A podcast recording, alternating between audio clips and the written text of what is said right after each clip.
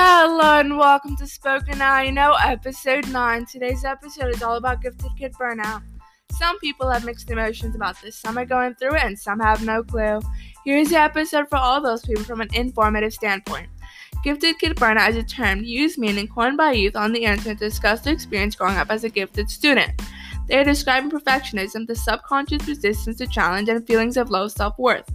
Gifted kid burnout can occur at any age. You probably know someone who has faced this.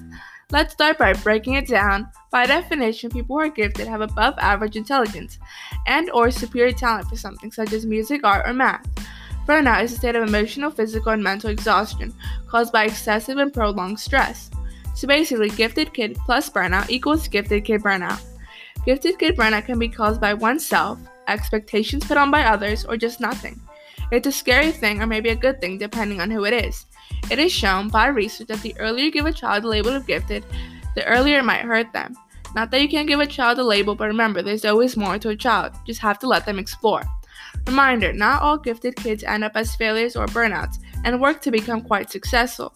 They might not believe that the effort and intelligence is enough, but the fixed mindset is still toxic. The only thing that you can really do is help with stress management or even bring up the topic. The quote for today's episode is Every day, the word gift is used to define talent, ability, and performance. Being gifted has an even deeper meaning, a meaning that isn't always measured in points per game or win or loss records.